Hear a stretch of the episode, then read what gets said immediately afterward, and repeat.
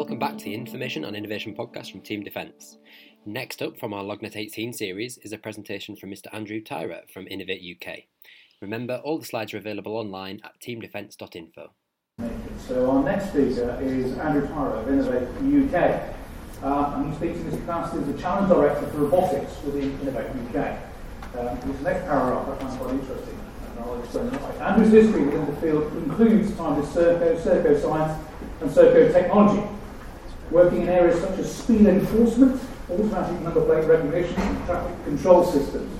He then swiftly moved on to Technology Strategy Board, which became Innovate UK at its inception in early 2007, uh, July 2007. And since then, he's been responsible for research programs in privacy, consent, cloud adoption, and has represented Innovate UK on a House of Commons Select Committee on the use of biometric data, perhaps all gained from his previous experience on speed enforcement and making it popular.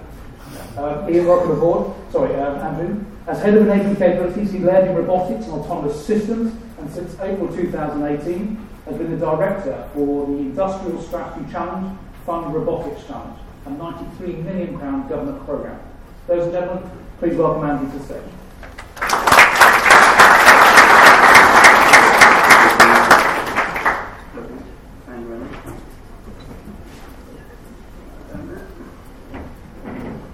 Thank you very much. Um, an inspirational talk for me, by the way, on, two levels. One, I to assume a bit. But the other one is a hobby beekeeper, and that means hobby means I spend lots of money, lots of time trying to produce honey. Fascinated by the bits on honey, because my honeybees don't read books, certainly not ones I do. Um, I would like some sort of prediction model about what they're going to do. Um, very inspirational. So, um, as introduced, I work for UK Research Innovation. So, are people in the room aware of UK Research Innovation or Innovate UK? Can I have a show of hands if people are? Excellent. So, I've, I've got some people who have heard of us at least, um, and, and sort of go through what the acronym means. So, effectively, um, Industrial Strategy Fund. So, government has industrial strategy. Really pleased to, to welcome the industrial strategy. Um, what that really means is that government are, are putting quite a lot of investment into bolstering our industrial competitiveness, trying to improve productivity, um, really trying to translate our excellent science base, so funded by research councils and academia, through TRL levels into industry and actual applications. Um, and then hopefully, obviously, to make the UK a better place to live with societal benefits, but also economically sound. So, um, in autumn 2016, the government um, announced a 4.7 billion pound fund uh, to look at research and innovation across the landscape, and also announced the formation of UK Research Innovation. So last April, UK Research and Innovation was formed. So I was previously part of, of Innovate, which was before that was Technology Strategy Board. We've joined with the other research councils, and now we're one body headed up by Sir Mark Walport, who is now our CEO and he's the ex-government CSA, so he's very well regarded in this space.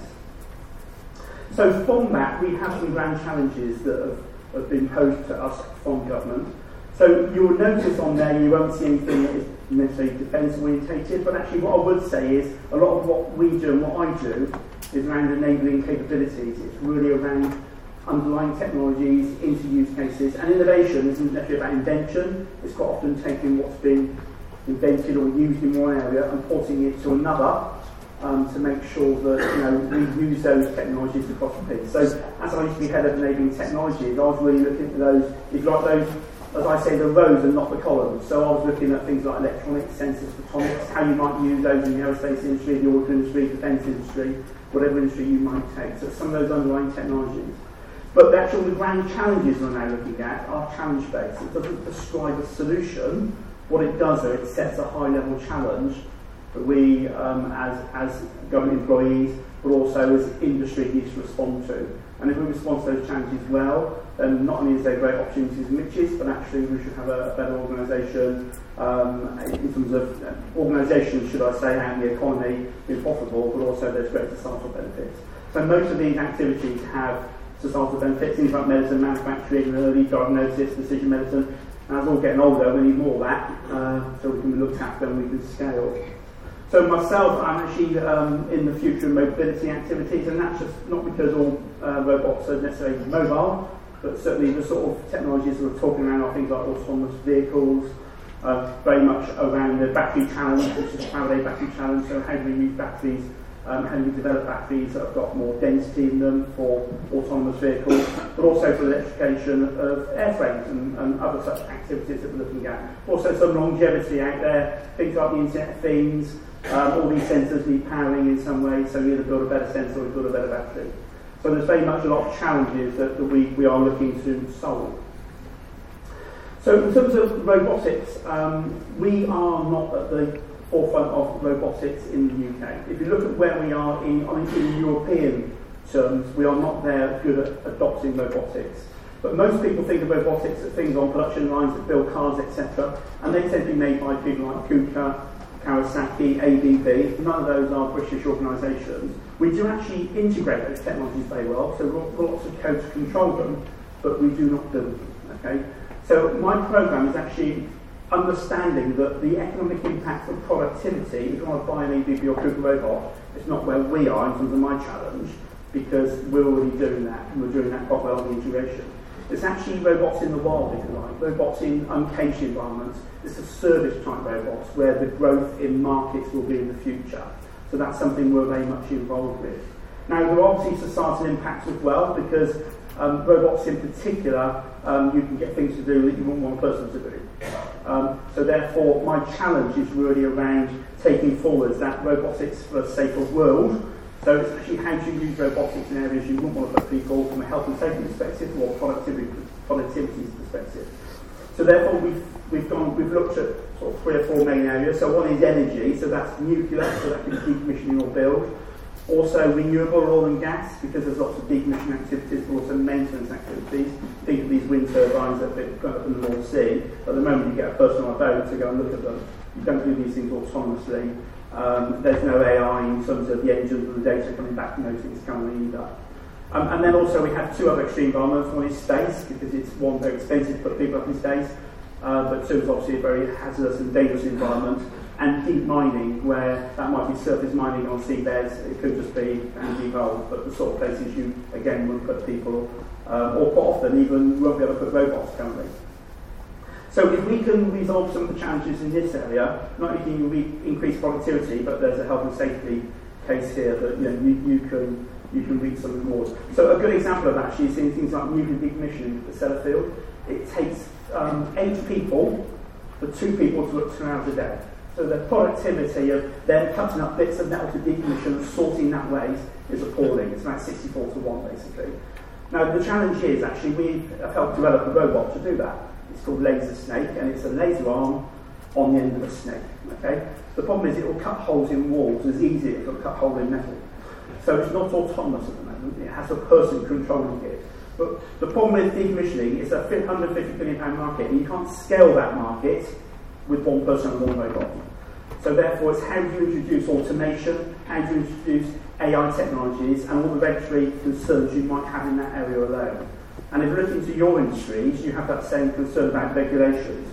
So, you know, effectively you're weaponising something, and if it goes wrong, you can only, you know, you can understand the, the fallout that will be from that. So even though you might prove that it's more safe um, to use a robot than a person, there, is, there are some deep embedded psychological challenges we also have to enable people to do that. So if you think of on our challenges of the six Ds, so some of these things are dull, 30 dangerous demanding distrib distrib distributors. So if you think of, you know, it might be a case of, well, a person can do it, but actually we can scale that and do it a lot more effectively. Or is it the case of if it's got a radiation challenge, then you wouldn't want to put a person there in the first place? Or it's just a case of if you want to do something 24-7 and actually to get, you know, as I know from my circo days, you know, it takes six and a quarter full-time equivalents to give one person 24-7 coverage for the year. So you can't, you know, six and a quarter people for one 24-7 coverage. You know, is, is, is, you know, for 365 days a year, it's a huge challenge in productivity. So if you can get machines to do that, you've, you've got a challenge uh, that you can overcome with that machinery. And just to talk actually a little bit about the, the humans and jobs piece, the, the challenge we have here is about skills that we don't currently have. All these people in AI, as Ian will tell you, and people in robotics earn significantly more than I do, and also they've got there's, they, they are needed, those skills are needed. So the sort of people or jobs we might put out of the pasture, if you like, aren't going to be missed, but these new jobs are. So if you think in my lifetime, I'm just about old enough to know what typing tool was. Okay, no one regrets the typing board apart from me having to tap on my computer all day. We've got lots of computer programmers. Okay, so we invented a computer. We've got lots of programmers. We don't have typists in pools. So we have a lot higher paid jobs at the software end of things, and that's the way robotics is going to go. So robotics automation are going to put some people out of work, but actually it's going to create a lot more high skilled jobs, and that's why government is backing this technology. So the expectation on my challenge is that we will move the needle. Okay, so we want to start building those industries. So we want to accelerate the speed of development. So we use our money um, in a grant way. So a company will come along and ask for some funding, and depending on the size of the organisation, they will either get 50-50 match funding or up to about 70% typically. And on some activities, when we particularly work with, with DAS or Dstl, you might get 100% funding. So we're targeting those markets where we feel there's an opportunity, but also we're asking people to bring technologies from other markets in, and we're also trying to spill out of our area into other markets too. So that's why really I think it's interesting to speak to yourselves today, because there's so much more into the commonalities of the technologies you may be working on as an industry that we can benefit from, and vice versa. So we're really looking to demonstrate alignment of those activities. So we're, we're quite agnostic where those solutions come from. Um, but what we have done is, I say, bang the challenge around those four main industries, but that's not the only industries we actually operate in. So everything we do tends to be collaborative, so we are trying to get new people working with new people to create those value chains, so it's users to end users, to development companies, um, to, to sponsors who actually might procure these things. So it's a case of making sure that the whole value chain is there, but also these great companies work together. You know, there's so many companies in AI and in robots who live in garages, they don't live in big, you know, headquarters somewhere. They're very small, but actually they can rise up and their technologies can be integrated very quickly. So we're part of that brokering service. We take those SMEs and we put them into primes, and then the prime has the assurance that we, you know, the SME is working with us, but also the SME, more importantly, has got the reassurance that the prime's not going to take to the cleaners because we've got the stick, you know. So, and in fact, in my 10 years, I've never seen a prime and a I've seen them fall out primes and SMEs, but I've never seen one being had over the other, you know what I mean? So we do make sure that there's a collaboration agreement and IP is recognised, etc. So it's really that safe place where we can help people do business, which is important. And so with my programme, I'm trying to build a cohort organisation. So we funded 140 organisations in the last 15 months. Um, so we're very much about building that, the building blocks of that nascent industry, that, you know, that robotics in a sort of service industry. So my 93 million pound is split basically three ways. So 42 million pounds is actually funding four academic hubs. So they're academic funded research based, um, so led by four universities, two in nuclear, one in Manchester, one in Birmingham, uh, one in offshore energy up at ORCA at Heriot Watt, and one in space, which is based at Surrey. So they also got a cohort of other universities they're working with and with industries. And actually, that £42 million of our investment has been more than matched by industry also adding money to that pot for the academics to perform a lot more activities. So we've got those, those activities being undertaken. We've also got uh, £35 million of campus research and development activities. So this is where it's industry-led. So we've run some competitions where industry bids in for our funding. And we have, um, we have um, 17 of those proposals being worked on as we speak, and we're just to potentially going to fund another several in the next couple of weeks. We ran something called the Innovation Lab recently, where we had 28 organisations in a room for a week um, to build up some of the challenges, and none of them have worked together before. So we've created some really exciting collaborations. And then excitingly, we've got a demonstrator programme. So this is testing in a real world scenario. So this is going to the North Sea and inspecting pipelines remotely, or going up the wind turbine in the gale and seeing the blades are still working properly. Um, no, it's, it's very much about jonesing nuclear decommissioning areas. So one of those actually, um, we've had a really successful project where a drone has been into Fukushima and back out again. Most robots go in, they don't come out. Um, because you know, the radiation challenges are so harsh there, they just kill the electronics. But actually a couple of companies the university have been working with have been building resilient um, electronics from a radiation perspective. So they've actually gone in there, done some mapping and they've been able to retrieve themselves. Because the last thing you want is to create more debris. In fact, some of the doorways you can't get through because they're dead robots. You know, it's a real challenge. So it's very much about you know, where we are in that cutting edge activity. So if you think in terms of t- uh, technology readiness levels, TRL, so traditionally, you know, research base does the lower stuff, um, and then to demonstrate through the hard stuff, but actually it's not quite linear. There's lots of activities going on across the piece.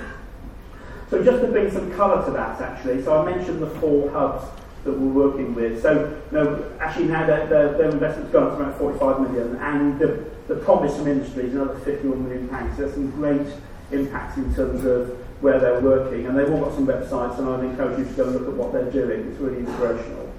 We've also got our collaborative research and development activities, and I'll, I'll, post you at the end so where you can go and look to see what these are. Because anything we fund is publicly available in terms of not the outcome, but the précis of the project, how much and who's, who's getting funding, etc.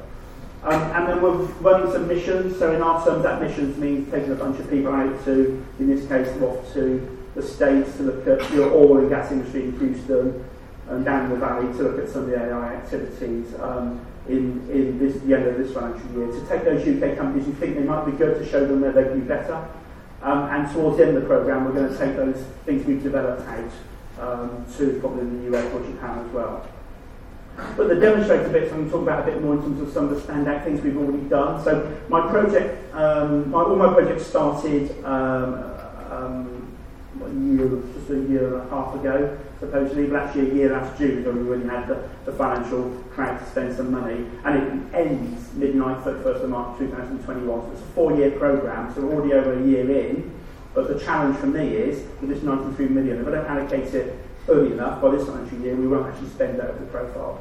So it has been a challenge. But we've got some really great standout projects we've been working with. So things like Astroscale, which is the, uh, a company called Astroscale, a Japanese company who invested and set up in the UK, working with other satellite catapult, uh, satellite catapult, are building a couple of satellites, and they are going to go up in space in the next 18 months and decouple these satellites, and one's going to play dead, and the other one's going to capture it and deorbit itself back to Earth. The reason for this is debris in space has become the big issue with these constellations, and about 10% of all, all, all microsatellites, CubeSats, fail on implementation. So they go up there, they get spat out of some rocket, and then they fail, and they become debris. So there's a huge business case about being able to bring those things back to Earth. So we're developing an actual a robotic instrument that's got to be working on AI because when a robot goes, when a, a satellite goes out of control and it starts to spin, it comes down to Earth maybe over seven months and it can hit other things. So we've got to build an algorithm in another satellite to chase this other satellite when it's spinning to dock, and there's no way you'll do that from a joystick in Earth. So basically, it really is autonomous, it's really got to work. If it goes wrong, uh, it could create a lot more damage than it originally had up there. So there's great, in fact, so much so that we're getting the Japanese government to underwrite it. Because it's, very, it's, it's, it's an expensive game, okay? But actually, because thousands of satellites are being built at the moment, it's the sort of thing where there's a great business case because no one can do this, and everyone should have the ability to do it when they fly a satellite and they come back. Another good example is the Tau Shell X Prize. So that's a, you might have heard of X So X generally come out of the States, but Shell um, have set up a $7 million X Prize, and the prize is can you map 5,000 square metres of seabed at 4,000 feet? Um, the catch is within 24 hours. Okay? So they've got a $7 million prize to ask organisations to do that. There is only one British collaboration now left in that prize. There's only about seven or eight actually left at all now. And they're going out to uh, a Department Med in December to actually trial their kit. So Teague Tau, which is um, Sawmachine Dynamics up in Newcastle, a 300 people uh, robotics company and Newcastle University are developing some deep sea capability to do that. And the tech is mind blowing. So we're adding some money, about a million pounds of investment to further their seven million pound investment they want to put in themselves to go for this prize. And the prize is great, the first prize is four million dollars, but it's not really that they're after. It's the implementation where the business case is for this. So you can see already those type of environments and those type of use cases, I'm sure would be you know, interested for people in the room where if you can you know, um, map at scale, so you can have swarms of these robots potentially um, on the seabed looking at infrastructure um, you know, in 3D quickly at low cost. That's the sort of thing you want to be able to do. And oh, by the way, it's got to fit into a 40 foot container to get out there in the first place. So it's going to be quite compact as well. So there's some great challenges there. Um, and then we've been working with um, Nesta, and I'll come on to that shortly if you don't know who Nesta are, um, and also Autonomous Asmod, or also speak Brain. So for those who don't know Nesta, that's the National Endowment of Science and Technology of the Arts, so they're an organisation funded from an endowment, um, they're, so they're a charity. They do a lot of work um, in various areas, and we've been working with them to look at drones, and they produced a report called Flying High, few months ago, which we were very much, um, in fact, we, we, we helped fund it. And the reason for that is drones, and when I talk drones, I think in quadcopters, and I'm not talking sort of things that might fly over um, battle spaces, etc. In our terms, it's, it's really probably smaller drones, things that might deliver or, or survey.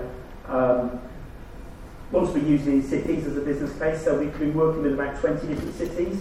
But the challenge is, there's two challenges. One is regulation, and, and two is public perception. And if you don't resolve those issues, you won't be able to fly drones actually commercially. Okay, so we are working with people like the CAA. Uh, we're working with um, BEIS, we're working with regulators about how you might untap the potential of drones. So cities is a good use case, being it medical supplies between hospitals. There's motorbikes going 24-7 between all hospitals in London just carrying medicines. Okay, you can do that a lot more effectively, and, and organs as well, by the way. So you can do that a lot more effectively using drones than you could using motorbikes and couriers. So, but you can't do that at the moment. It's got to be so you can't do beyond visual line of sight. You know, it's thousand meters away, one person. So you can't scale one person, one drone, and we've got to see where it goes. So I then can't use them on wind turbines in the North Sea. I can't use them for pylon inspection. I can't use them for nuclear power plant inspection. You, know, you couldn't use them for inspection if you want to go and at things either. So it's a case of we have to unblock some of these fundamental challenges before the market can really expand. So that's why we're supporting uh, Nesta and building that Flying consortium. And we've got a drones industry action group in the UK now, so which is chaired by uh, Ian Gray, who's actually from Cranfield, used to be my chief